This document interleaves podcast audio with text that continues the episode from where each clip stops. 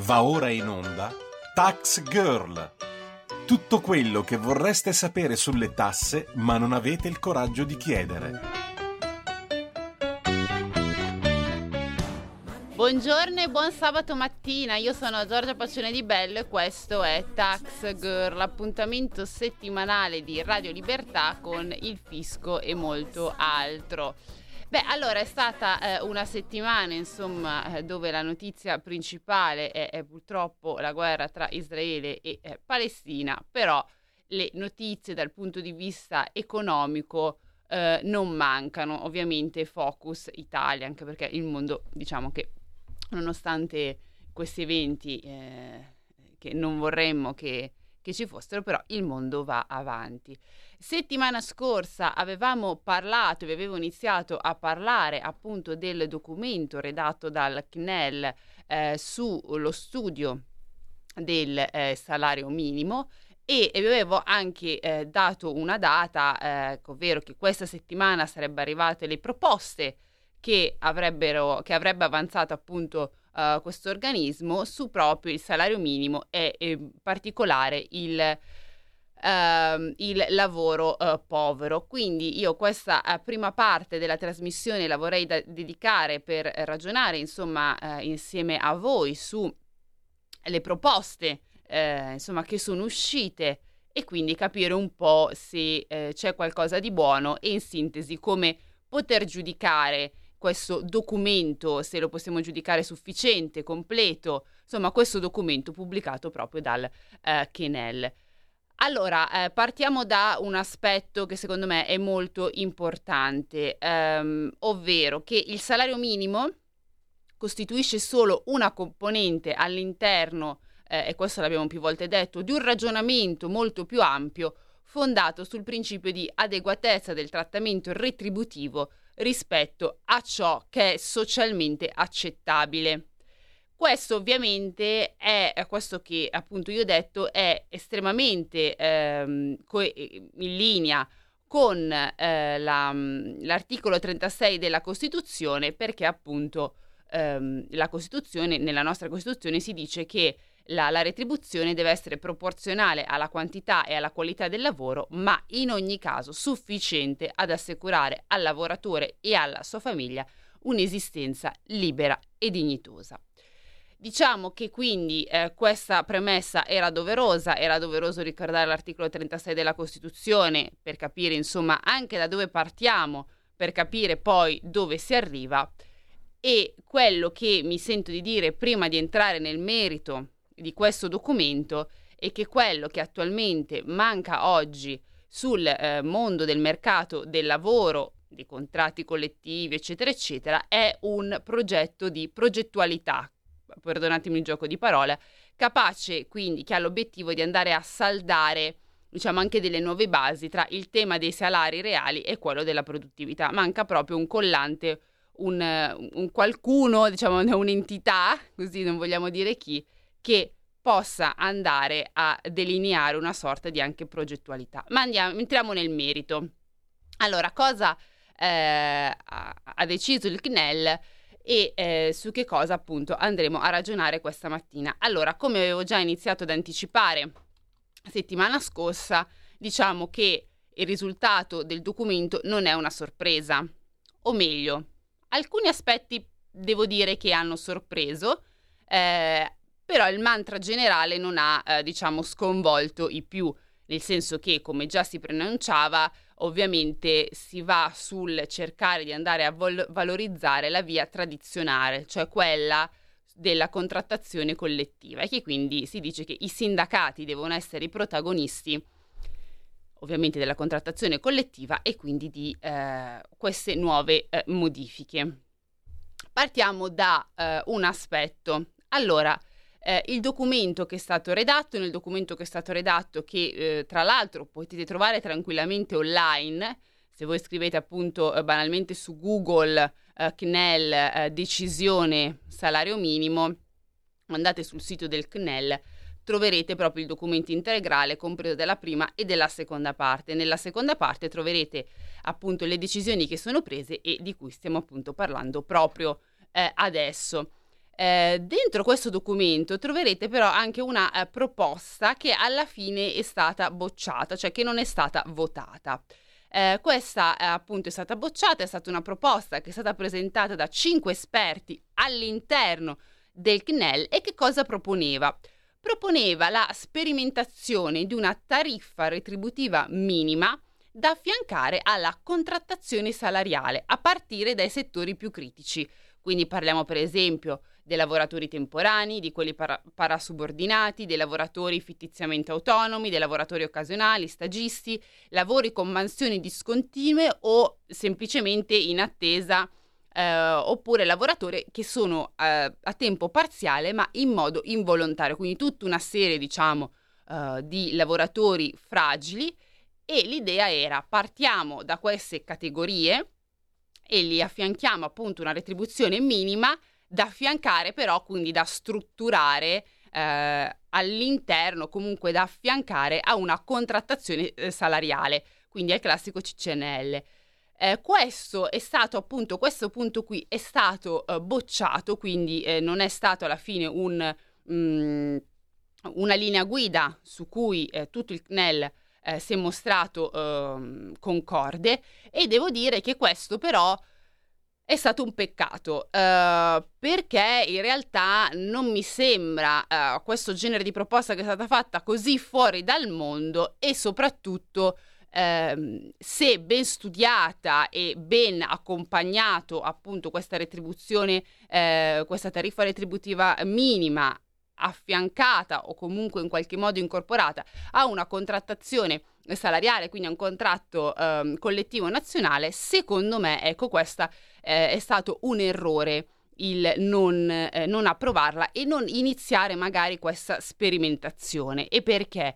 Perché insomma è vero che noi in Italia abbiamo una uh, contrattazione collettiva molto ampia che copre il 98% dei lavoratori, ma c'è anche quel 2% di lavoratori che non sono ben tutelati, ehm, ma anche dentro il 98% lo stesso CNEL aveva evidenziato che c'erano alcune ehm, categorie alcuni settori dove effettivamente c'era il contratto collettivo nazionale, ma magari insomma viene poco applicato e quindi senza il cercare di andare a sottoscrivere quelli che sono i lavoratori più fragili e provare, insomma, un periodo di prova, provare a testare questa tariffa retributiva minima, affiancata, ovviamente integrata, mm, non un, semplicemente la, l'appiccico lì e di fianco ci metto un CCNL e vedo cosa viene fuori. Quindi una soluzione ben ponderata, ecco questo secondo me per queste categorie, per categorie ben selezionate, mm, poteva essere un'ipotesi che si poteva iniziare a vagliare. Dopodiché, se si iniziavano ovviamente a vedere che si andavano a creare distorsioni o più effetti negativi di quelli positivi, si annullava. Però ecco, il fatto di non provare neanche eh, questa qui mi sembra una, un'occasione persa, soprattutto visto il lavoro anche ampio che ha fatto il, eh, il, eh, appunto, il CNEL. Eh, altra, eh, altro punto che secondo me vale la pena eh, analizzare riguarda eh, i 9 euro lordi, no? Salario minimo, 9 euro lordi, eccetera, eccetera. E che cosa dice il CNEL? Partiamo appunto dal cosa dice per poi capire se si poteva ragionare in modo diverso. Allora, il documento dice che le rilevazioni disponibili e alcune analisi di dettaglio sui principali contratti collettivi segnalano che la tariffa legale dei 9 euro lordi proposta in Parlamento è inferiore alla tariffe orarie minime desumibili da quasi tutti i contratti collettivi sottoscritti dalle confederazioni sindacati maggiori. Ci sono però aree di criticità in alcuni settori economici, in alcuni casi con declinazione eh, marcate a livello territoriale. In questo caso cosa dicono? Che qui la strada è quella di misure ad hoc per il contrasto del lavoro povero, di sostegno al reddito dei lavoratori e delle famiglie, di contrasto al sommerso, di gestione delle gare pubbliche al massimo ribasso. E poi va avanti perché dice che per gestire queste criticità si potrebbero individuare per, determinazio- eh, per, la determinazione delle tariffe minime, ovvero l'individuazione dei contratti da applicare nell'ambito degli apparati pubblici, sistemi contrattuali di riferimento, quindi i contratti di maggiore applicazione. affidando alle parti sociali il compito di rendere meglio intellegibili i trattamenti retributivi complessi per ogni livello contrattuale e ridefinire i sistemi di classificazione delle varie relative aree, macro aree. Quindi eh, su questo aspetto devo dire che in realtà io mi trovo molto d'accordo perché il ragionamento che loro fanno è eh, partiamo dal presupposto che ehm, il salario minimo, no? quindi la proposta di tutto il centro-sinistra è 9 euro lordi, risottolineo sempre il lordo, ehm, analizzando i vari CCNL nazionali, quindi quelli sottoscritti dai sindacati, diciamo anche ufficiali, quelli più grandi, quindi parliamo di CGL, CISL, insomma sappiamo tutti di, di chi andiamo a parlare, il salario che viene fissato da questi contratti è più alto. E quindi loro dicono, nonostante questo, sappiamo molto bene che ci sono alcune aree del settore economico che presentano diverse criticità, soprattutto a livello territoriale alcune volte ci sono eh, delle criticità. Quindi in questo caso bisogna agire localmente, non in modo generale. Cioè il ragionamento qui è non ha senso che io ti applico un salario minimo così eh, senza, discrimi- cioè, mh, senza fare una minima selezione a tutti. Ha senso ragionare ad hoc, quindi ha senso ragionare su individuare quelle aree all'interno, quei settori all'interno del mondo economico che insomma avevo anche già accennato prima, che presentano delle distorsioni e andare a contrastare quelle forme di lavoro povero, come, beh, allora abbiamo già diversi contratti nazionali e ovviamente si può andare ad agire prendendo di riferimento i contratti di maggiore applicazione e poi lasciare ai sindacati, quindi alle parti sociali, calarlo nella realtà in cui si evidenzia questa mancanza, quindi questo, um, questa applicazione, quindi per andare a contrastare maggiormente il lavoro povero. Ecco, questo io devo dire che è un aspetto su cui sono molto d'accordo e su cui ho sempre detto che secondo me questo potrebbe essere una soluzione perché sicuramente non è un ragionamento semplice da eh, portare nella realtà perché andare a individuare nel dettaglio le aree all'interno dei vari settori eh, economici non è sicuramente un gioco da ragazzi, però come spesso si dice la soluzione più semplice, ovvero l'applicazione a tutti del salario minimo molto spesso non è quella migliore, soprattutto per i lavoratori, in questo caso per andare a combattere il lavoro eh, povero. Dopodiché c'è anche un altro fenomeno, il fenomeno del cosiddetto dumping contrattuale. Che cos'è il dumping contrattuale? Eh, il dumping contrattuale è ahimè, esiste ed è la sottoscrizione di contratti di lavoro da parte di organizzazioni sindacali poco rappresentate. E quindi questo ovviamente rappresenta un grosso lavoro perché si vanno a sottoscrivere dei contratti che non hanno delle eh, tutele come hanno invece i CCNL nazionali sottoscritti dai sindacati maggiori. E qui che cosa si dice? Soprattutto eh, questo mondo del dumping contrattuale, il CCNL lo ritrova maggiormente eh, nel sistema degli appalti di servizi e nelle catene di franchising. E qui dice, eh, forse si potrebbe pensare di ehm, applicare la regola della parità di trattamento retributivo. Ora, che cos'è la parità del trattamento retributivo? Due cose da dirvi. Prima cosa, nella nostra Costituzione non c'è questa, um, diciamo, questo oggetto della parità del trattamento retributivo. Nella nostra Costituzione, come vi ho detto all'inizio, ed è per quello che ve l'ho detto all'inizio, c'è so- solo, passatemi il solo, l'articolo 36 che afferma il diritto a percepire una retribuzione sufficiente e proporzionata alla quantità e qualità del lavoro prestato, insomma, per garantire bla bla bla la propria famiglia. Quindi uno dice, ma da dove l'hanno presa quindi sta cosa della parità del trattamento retributivo? Allora, questa eh, questione del trattamento retributivo viene dall'Unione Europea. Ehm, sulla Gazzetta Ufficiale dell'Unione Europea, anche qui vi invito per chi vuole andare a, a leggere appunto il documento, che basta scrivere Gazzetta Ufficiale dell'Unione Europea, ehm, è presente la direttiva, nel caso segnatevi eh, gli estremi che appunto se poi digitate su Google vi, vi appare direttamente, la direttiva numero eh, 970 2023 che è stata pubblicata tra l'altro il 17 maggio del 2023, quindi anche direi pochi mesi fa. ed è questa direttiva del Parlamento europeo e del Consiglio europeo che ehm, ha l'obiettivo di andare a rafforzare appunto l'applicazione del principio della parità retributiva, in questo caso tra uomini e donne, per lo stesso lavoro o per un lavoro o comunque di pari eh, valore. Attraverso appunto, poi ci sono vari meccanismi che comunque hanno l'obiettivo della trasparenza retributiva e i vari meccanismi di applicazione. Ovviamente anche questo che loro dicono si potrebbe andare a cercare di eh, sorpassare il problema del dumping ehm, contrattuale attraverso magari anche l'applicazione del regola del, della parità del trattamento retributivo non mi sembra una proposta eh, malvagia, soprattutto anche se anche nell'ottica di come l'ha inserito il Parlamento europeo. Cioè, qui si parla di dumping salariale per cercare appunto di evitare poi contratti che sono sottoscritti da eh, da, da, organizzazioni sindacali, diciamo, n- non ufficiali, comunque che non rappresentano la, una maggioranza abbastanza ampia, ma il, il, fatto che magari si possa inserire una norma sulla parità del trattamento retributivo anche per andare a, a ragionare sulle retribuzioni di uomini e donne nello stesso ruolo o di lavoro di pari lavoro, ecco, per questo dico che non mi sembra un aspetto così malvagio, anzi forse è un aspetto che bisogna incoraggiare molto. Tenete conto che si tratta soltanto di proposte eh, su cui se poi il governo potrà andare a lavorare, eh, ad ampliare, a modificare, non accettare, insomma tutto quello che, eh, che poi il governo ritiene di dover agire e come, come meglio ritiene. Allora, altro tema oltre al dumping, appunto, eh, come abbiamo detto, mh, oltre al dumping contrattuale, esiste anche il fenomeno dei contratti pirata.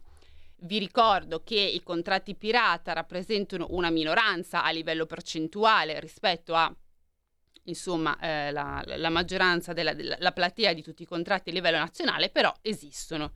E eh, che cosa dice appunto la relazione? Dice che si dovrebbe agire dal punto di vista legislativo questa volta a sostegno della contrattazione collettiva di qualità incentrata sull'individuazione dei contratti collettivi maggiormente diffusi per ogni settore di riferimento. Anche qua, ovviamente, parliamo di una soluzione organica che richiede tempo, ma anche in questo caso che mi vede d'accordo, perché, ribadisco, come per il, eh, il, cercare di andare a contrastare il lavoro povero che in determinati settori dell'economia eh, insomma si annidano delle, eh, delle realtà ben poco cristalline, ok? Anche in questo caso, quindi si dice lavoriamo su cerchiamo il CCNL nazionale più vicino, cerchiamo di calarlo in quella realtà e facciamo una soluzione, creiamo una soluzione ad hoc. Anche in questo caso quello che si propone è eh, una soluzione organica, no? Quindi anche qui andiamo a individuare i contratti collettivi maggiormente diffusi per quel determinato settore e ovviamente facciamo entrare in campo i sindacati e il lavoro dei sindacati per cercare poi di andare ad applicare quel contratto in quel settore, magari non so se devono modificare due o tre cose, però cercare di uniformare e trovare appunto una soluzione organica che vada a eliminare il fenomeno dei contratti pirata. Richiede tempo? Sì. Si potrà fare in un anno? Probabilmente no. Però, insomma, eh, iniziare a mettere in campo eh, questo magari anche modalità di studio e di ricerca per andare a individuare queste aree e questi contratti, secondo me non è eh, male come, come punto di partenza. Ovviamente basta che poi non ci si fermi a una mera ricerca. Allora, l'ultimo punto che vi volevo sottoporre e su cui volevo appunto ragionare con voi riguarda il lavoro domestico. Allora, um, sul lavoro domestico, eh, che cosa? Partiamo da quello che ovviamente ha detto il CNEL. Il, il, il, il CNEL dice l'introduzione di un salario minimo legale per il lavoro domestico e di cura darebbe luogo, senza adeguate misure di sostegno alle famiglie e alle persone non, non autosufficienti, a un probabile drastico incremento del lavoro in nero. Allora, devo dire che io su questa affermazione non sono per niente d'accordo lo trovo in realtà una eh, motivazione questa volta che il CNEL dà in modo troppo semplicistico perché penso che eh, come per il primo aspetto, quindi il fatto che ci siano alcuni lavoratori eh, che abbiano particolarmente fragili a cui si vuole dare una tariffa diciamo da affian- minima da affiancare o comunque integrare a un CCNL nazionale, anche in questo caso, anche in questo caso credo che il lavoro domestico debba essere maggiormente valorizzato. Vorrei anche ricordare che il lavoro domestico, ai noi, è ancora peculiarità quasi esclusiva eh, delle donne. Le donne molto spesso sono anche costrette a, in questo ambito, quando magari avrebbero altre ambizioni, mh, mm, altri sogni, e non gli viene neanche eh, riconosciuto eh, niente. Quindi, secondo me, il fatto che si debba iniziare a ragionare su magari una tariffa minima da affiancare in modo organico, ovviamente, a un CCNL nazionale per alcune categorie di lavoratori più fragili, tra cui secondo me anche le lavoratrici domestiche, eh, non è un aspetto che deve essere eh, sottovalutato. Eh, anzi penso che si bisognerebbe ragionare in modo concreto e, ehm, ed efficace. Ovviamente non è un ragionamento semplice da fare. Eh, perché si tratta di cercare di mettere in modo organico una tariffa minima affiancata a un CCNL nazionale, ma secondo me dovrebbe essere un'ipotesi da vagliare e analizzare con attenzione.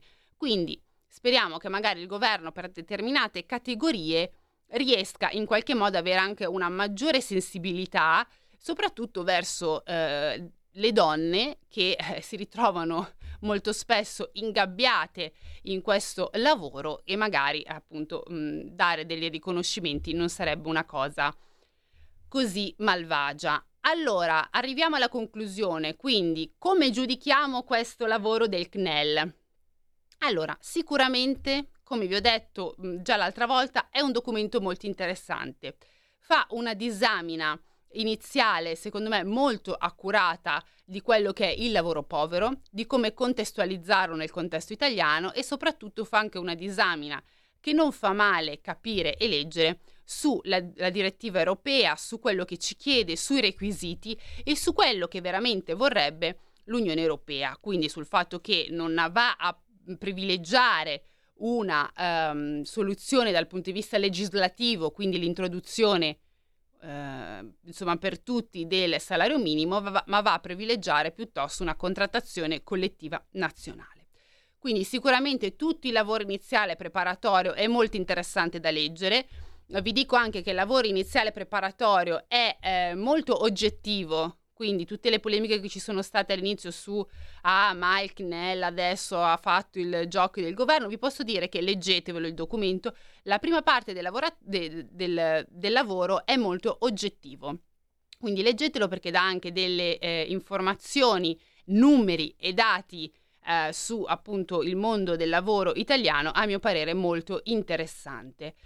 Quello che però io rilevo che manca in questo documento, e secondo me è un tema eh, che dovrebbe, si, si, dovrebbe iniziare a ragionare fin da adesso, è la, la relazione, diciamo, lo sviluppo, i rapidi sviluppi dal punto di vista tecnologico, quindi tecnologia versus eh, lavoro. Non è un tema da sottovalutare, eh, l'introduzione e lo sviluppo sempre di più dell'intelligenza artificiale nel mondo del lavoro. Ci sono già diverse ricerche, eh, per esempio dell'Ox, che sottolineano come ci sia un malessere dal punto di vista dei lavoratori che se dovessero proiettarsi da qui anche solo a dieci anni eh, vedono insicurezze perché pensano che una gestione dell'intelligenza artificiale non accurata possa andare a, um, a portargli via il proprio posto di lavoro e soprattutto non inserirlo in questo documento l'ho visto un po' poco lungimirante perché lo stesso governo in realtà sta iniziando a fare una serie di audizioni sul tema dell'intelligenza artificiale, sulle possibili ripercussioni e per capire come nel caso governare questo eh, fenomeno. Quindi secondo me è un tema di non poco conto, soprattutto visti i rapidi progressi in questo settore, che possono andare già a colpire insomma, eh, i lavoratori, soprattutto quelli più, eh, che fanno lav- lavori molto più ripetitivi. Eh, e che quindi secondo me anche in questo eh, rapporto de- del CNEL doveva essere in qualche modo accennato o comunque trattato. Allora, noi adesso andiamo in pausa, e poi dopo torniamo per altre notizie e approfondimenti.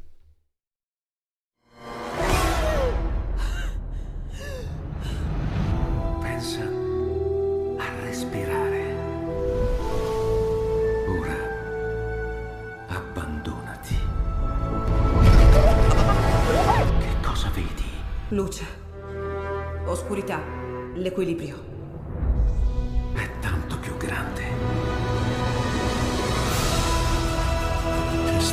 risveglio. Hai sentito? Conosco una sola verità.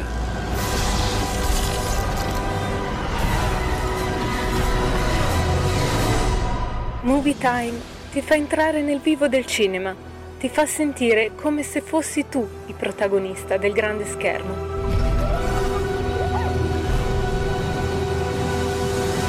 Ogni sabato dalle ore 16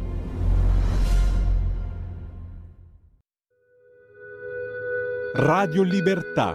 In un mondo in cui i mezzi di informazione vanno verso una sola voce, una radio che di voci vuole averne tante.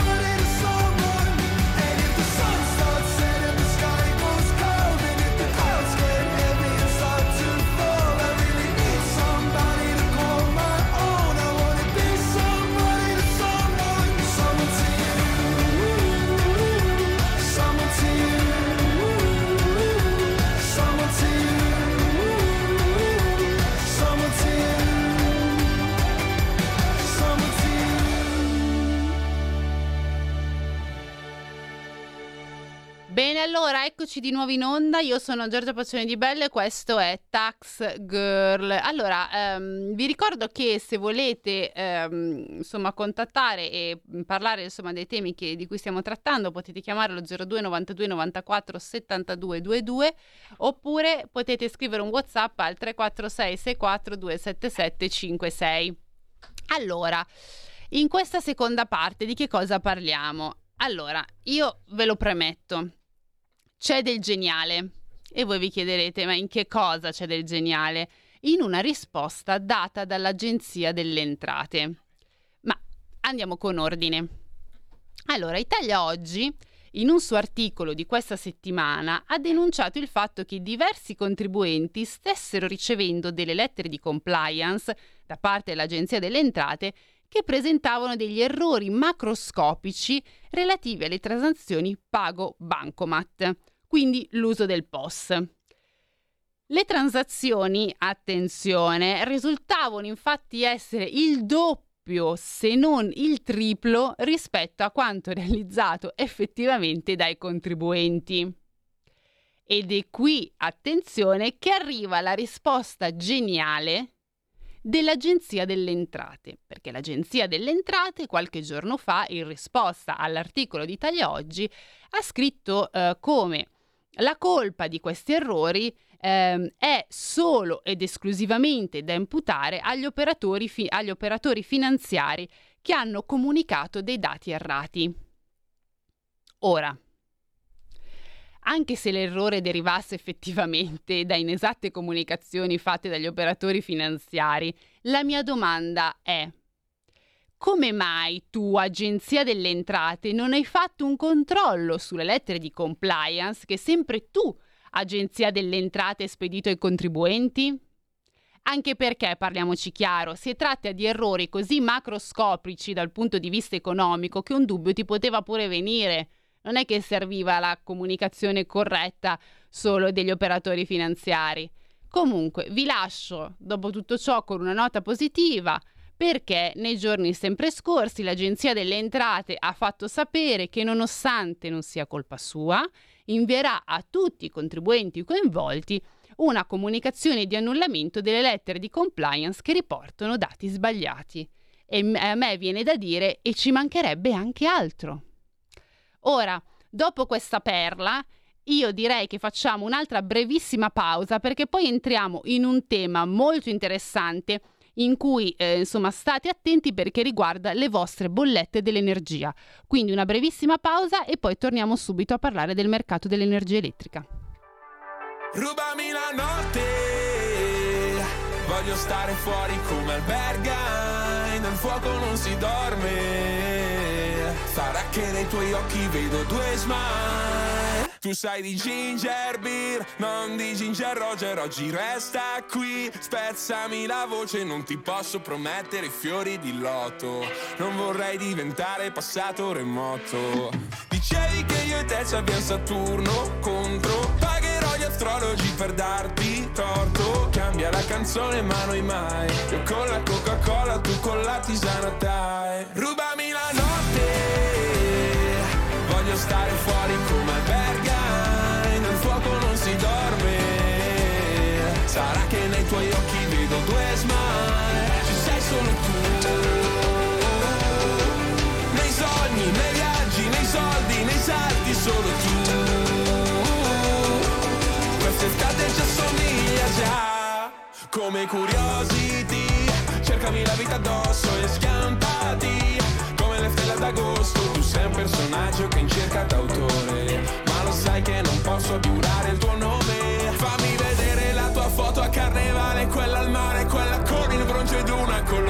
che ti ha fatto male Poi una foto nonsense. Ma questa sei davvero te. Rubami la notte. Voglio stare fuori come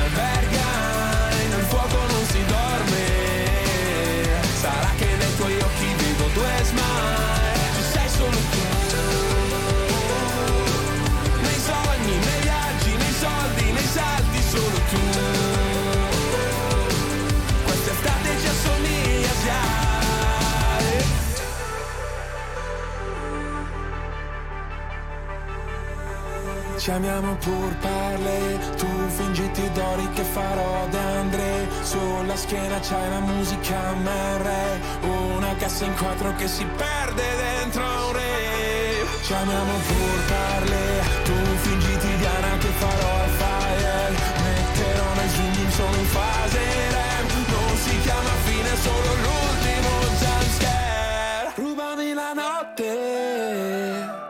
Voglio stare fuori come il Berghain Nel fuoco non si dorme. Sarà che nei tuoi occhi vedo due smile. Ci sei solo tu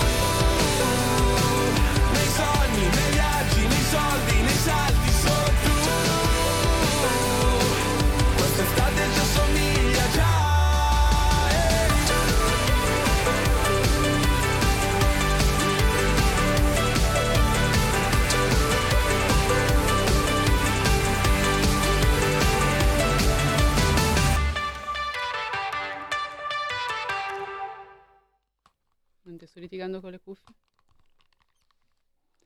Bene, allora siamo di nuovo in onda. Scusate, ma eh, stavo litigando con le cuffie come al solito. Fede ovviamente non mi avvisa per tempo e io è sempre colpa di Fede comunque quando succede qualcosa. Voi dovete saperlo. Non è mai colpa mia, è sempre come l'agenzia delle entrate, non è colpa mia, Fede, è colpa di Fede che non ha fatto eh, le giuste comunicazioni. Scusami, eh, adesso, ma pensa a te. Allora, come avevo detto, eh, insomma, abbiamo, vi ho detto questa breve chicca dell'Agenzia delle Entrate, giusto per eh, poi portarci a, ehm, a parlare appunto del mercato dell'energia. Allora, la domanda è, sarà la fine del mercato tutelato dell'energia? Sì, no, boh, forse. Allora, non so quanti di voi all'ascolto stanno, hanno, o, insomma, riceveranno nei prossimi giorni o hanno già ricevuto delle lettere da parte delle proprie eh, insomma, società energetiche, se fate ancora parte appunto del mercato tutelato dell'energia, dove insomma vi avvisano che l'anno prossimo eh, non ci sarà più, sarà la fine del mercato tutelato dell'energia, arriva, arriverà il mercato libero e che quindi avete tempo, tot mesi, per poter passare a un nuovo operatore energetico. Allora, ehm, diciamo che il passaggio dal mercato tutelato dell'energia a quello libero è sempre stato un tema particolarmente delicato nel corso degli anni e che ha subito diversi slittamenti da una parte per mancanza di infrastrutture, dall'altra parte per decisioni politiche, insomma si è sempre rimandato, rimandato e rimandato. Per il momento, eh, insomma, la data fissata resta, eh, secondo la normativa, il eh, gennaio 2024, quindi per i clienti eh, domestici non vulnerabili, quindi famiglie e condomini, il passaggio al mercato libero dovrebbe avvenire nel gennaio 2024. Perché dico dovrebbe? Perché eh, non so se, insomma, chi è felice o meno, ahimè o per fortuna, insomma scegliete voi quello che volete, questa data potrebbe subire un ulteriore slittamento. In realtà parliamo del settimo slittamento, quindi non è proprio come vi ho detto, è sempre un tema delicato, ma qui parliamo del settimo slittamento. Ogni governo che è passato, ogni governo ha sempre rimandato la data. Però perché eh, vi dico che questa ipotesi è abbastanza accreditata? Perché eh, questa idea è stata da- detta proprio dallo stesso ministro per l'ambiente eh, Gilberto Pichetto che ha spiegato che eh, sta ragionando appunto se si vuole inserire una sorta di gradualità eh, risp- per i punti 10 milioni di utenti domestici valutando anche una separazione tra utenti domestici vulnerabili e gli altri. E che la conclusione insomma noi la potremmo avere una risposta nelle prossime eh, settimane l'ipotesi più accreditata è quindi di aprire due canali di proroga paralleli da una parte i clienti ritenuti fragili per farvi capire Ora, essendo delle ipotesi, eh, prendete anche quello che vi sto dicendo con le pinze, però i clienti ritenuti fragili tendenzialmente sono quelli che già adesso percepiscono eh, gli, aiuti dal vi- dal, gli aiuti del governo de- per quanto riguarda le bollette elettriche, quindi quelle che hanno un ISE veramente basso, eccetera. Quindi se voi in questo momento non, non percepite nessun tipo di eh, aiuto eh, per insomma, pagare le bollette, eh, non rientrate nella categoria dei clienti eh, fragili, molto semplicemente. Quindi due canali di proroga paralleli e la differenza riguarderà proprio il periodo di proroga, cioè per i primi, per quelli più fragili, ci sarà uno slittamento maggiore e invece per gli altri ovviamente ce ne sarà uno slittamento migliore. Il punto è quando si saprà allora, le tempistiche ovviamente sono fondamentali in questo eh, momento perché la situazione è delicata, perché molti stanno già ricevendo le lettere da parte eh, delle loro eh, insomma, società elettriche che li avvisano che il mercato tutelato dell'energia eh, finirà e che quindi dovete scegliere un, una compagnia sul mercato libero e quindi ovviamente se insomma, si dovesse decidere effettivamente e sembra che l'idea mm, insomma quotata abbastanza alta sia per una proroga deve avvenire sicuramente nelle prossime settimane. Eh, prima appunto che si crei anche eh, fraintendimenti, eh, oppure comunque anche eh, questioni di eh, incomprensioni e soprattutto insomma se si va se si creano poi eh, una sorta di incomprensioni significa che poi n- non si riesce a capire quando effettivamente si passerà, se si passerà, se ci sarà la proroga o meno. Quindi nelle prossime due settimane eh, si dovrebbe sapere la risposta. Il mio consiglio, visto comunque che avete ancora diversi mesi prima di passare al mercato libero, se vi trovate bene con il vostro contratto di energia nel mercato tutelato, aspettate un attimo, tanto comunque eh, cioè avete tempo per cambiare, insomma eh, entro, entro, la fine dell'anno. Se invece volete già a priori cambiare, cambiate, questo non è assolutamente un problema. Ecco, però magari non affrettate le cose, non fatevi prendere dall'ansia perché ricevete questa comunicazione, leggete soprattutto bene entro quando e tendenzialmente a me è stato detto che eh, entro fine dell'anno, quindi fate tutto con molta calma. Eh, io ovviamente vi terrò aggiornati se ci sarà una proroga eh, o meno e nel caso comunque siete sempre dentro i, i termini. Allora, eh, però, che cosa secondo me è importante sapere e conoscere a priori, cioè a prescindere se la proroga ci sarà o non ci sarà. Perché ehm, io capisco che il sapere se eh, insomma si potrà rimanere ancora nel mercato libero o meno è un punto fondamentale, però è anche un punto fondamentale iniziare a capire come funziona il mercato libero perché ehm, molti appunto se, hanno, se continuano a rimanere con il mercato tutelato molto probabilmente non hanno mai messo il naso al di fuori eh, di questo orticello e in realtà ehm, ci sono diversi strumenti che possono aiutarvi per cercare proprio di comprendere meglio e scegliere in modo consapevole l'offerta che fa al caso vostro. E mi spiego meglio. Allora, noi abbiamo la legge di concorrenza del 2017, quindi parliamo 2017, ovviamente questo per farvi capire quante proroghe ci sono state, che ha messo a disposizione di tutti un portale che si chiama Portale Offerte Luce Gas. Il sito è, se volete prendete carta e penna, è www.tuttattaccato.acquirenteunico.it slash, che è la barrettina orizzontale, attività slash portale trattino offerte. Ve lo ripeto, è www.acquirenteunico.it slash attività slash portale trattino offerte. O, questo portale che appunto è portale offerte luce e gas è stato realizzato e gestito da Acquirente Unico e serve appunto per i clienti domestici, quindi per tutti, per tutti noi e per le medie imprese, per poter scegliere l'offerta che più ci aggrada. Vi dico che eh, si può accedere liberamente a questo sito, quindi non serve nessun tipo di registrazione e da qui si possono consultare le varie offerte presenti eh, sul mercato sia dell'energia elettrica sia del gas naturale. Le uniche informazioni che voi dovrete inserire sono quelle riguardo al eh, comune di residenza, al consumo elettrico, se si vogliono vedere solo le offerte di un prezzo fisso o di un prezzo variabile. Perché vi chiedono queste informazioni? E comunque, per esempio, riguardo al consumo energetico, se voi non sapete quant'è mediamente il vostro consumo, ehm, si apre una sottocategoria dove vi guidano alla scelta, per esempio, quanti elettrodomestici avete, ehm, la casa è intestata a voi, insomma, per arrivare a delineare quanto potrebbe essere il vostro consumo eh, medio. Um, e dopodiché vi viene anche chiesto se volete vedere le offerte solo quelle a prezzo fisso o a prezzo variabile. Che cosa significa? A prezzo fisso sono quelle offerte che voi sottoscrivete con qualsiasi compagnia, ovviamente del mercato libero, e lo sottoscrivete a quel prezzo, non so, 10, e questo 10 lo portate avanti per un anno. Quindi indipendentemente se il prezzo del mercato dell'energia sale o scende, voi pagherete sempre quel prezzo lì.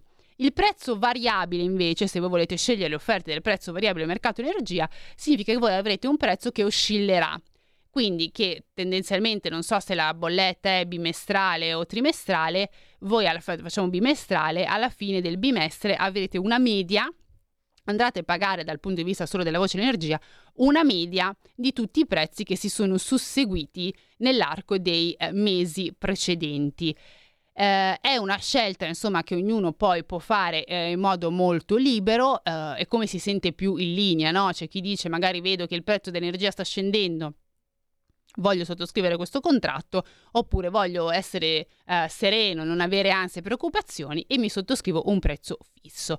Vi ricordo poi comunque i contratti non è che se li siglate per un anno dovete per forza portarli a termine, si può sempre cambiare operatore.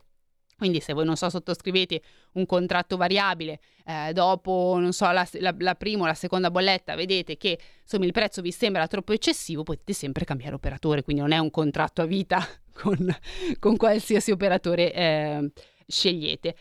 Quindi cosa succede? Una volta che compiliamo tutti questi campi, una volta che capiamo se vogliamo vedere solo le offerte con prezzo fisso o quelle con, prezzo, con prezzo variabile, apparirà davanti a voi un elenco, eh, questo vi dico quasi infinito, di tutte le società, società anche alle volte sconosciute, eh, di tutte le offerte che si hanno. E quindi voi da qui poi potete scegliere quella che meglio volete. Offerte che tra l'altro sono molto dettagliate, nel senso che vi apparirà una lista. Se voi per curiosità cliccate anche solo sulla prima, ehm, ci sono le voci proprio dettagliate, sia di quanto è il costo della materia prima dell'energia, sia del trasporto che della gestione del contatore, gli oneri di sistema, le imposte, l'IVA, se ci sono eventuali sconti previsti per chi eh, fa quella determinata offerta, per quanto è valida quell'offerta, eccetera. Quindi è veramente molto già dettagliata.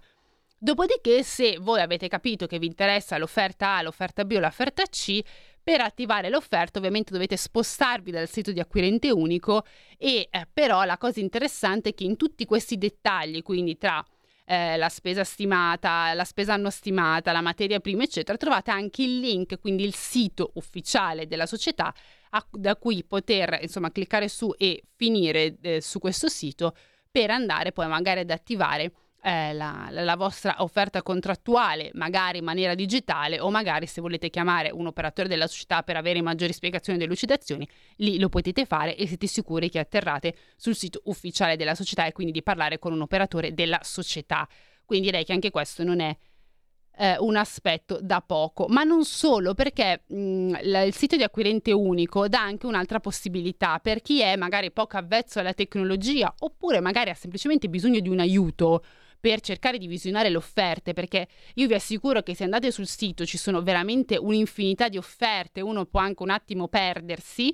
Eh, è stato previsto anche un numero verde che si può chiamare e quindi si viene un attimo guidati e aiutati maggiormente. Il numero verde, ve lo dico, è 800 166 654. Ve lo ripeto, è 800 166 654. Quindi Ricapitolando, il portale offerte luce gas vi serve per andare appunto a scegliere magari un'offerta eh, per luce o gas che vi sembra che vi possa interessare, che vi faccia risparmiare, ma dopodiché la domanda è: ma voi sapete effettivamente quanto consumate? Per fare un controllo, magari siete particolarmente scrupolosi tra quanto appare sulla bolletta e quanto effettivamente voi consumate, c'è un altro strumento sempre gratuito che è stato messo questa volta a disposizione dalla legge di bilancio del 2018. Um, ehm, e questo qui è il portale eh, consumi. Eh, eh, il sito è www.consumienergia.it slash portale consumi slash it slash contenuti del portale beh, punto page. Comunque se voi scrivete semplicemente portale consumi acquirente unico su google vi eh, fa accedere direttamente a questo portale eh, vi ricordo che anche questo è sempre gestito da acquirente unico, quindi diffidate da quei siti che non sono gestiti da acquirente unico. Eh, quindi anche questo qui, portale consumi acquirente unico. È stato infatti eh, deciso in base alla legge di bilancio 2018 e anche questo è totalmente gratuito. Eh, qui si possono leggere proprio i, i propri consumi e il portale mette addirittura a disposizione gli ultimi 12 mesi e con livelli di dettaglio diversi a seconda appunto della tipologia di contatore che in questo, vabbè, questo qui che è stato insta- che avete voi installato sul punto della eh, fornitura. Permette inoltre di, di, di, selezionare e visualizzare diversi periodi temporali, quindi potrete vedere, voglio vedere solo il consumo di un mese, di tre mesi, due mesi, eccetera, fino a ritornare agli ultimi eh, 12 mesi.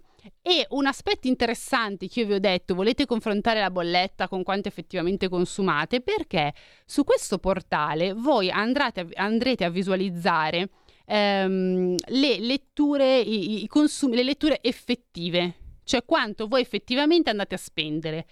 E molto spesso in realtà nelle bollette si hanno invece in consumi stimati, che questo molto spesso le società elettriche lo fanno e quindi per questo motivo voi potrete andare a trovare delle differenze tra quanto vi dice questo portale e quanto invece voi avete effettivamente ehm, consumato. Questo non toglie che vedendo questo confronto voi potrete anche alzare la cornetta, chiamare la società elettrica e dire senti guarda io ho visto che consumo tot effettivamente a questo sito, tu perché mi fai la lettura stimata e non quella effettiva? Insomma anche questo potrebbe essere un modo per magari eh, pagate più di quanto avete consumato, insomma è uno strumento sempre di più a vostro vantaggio.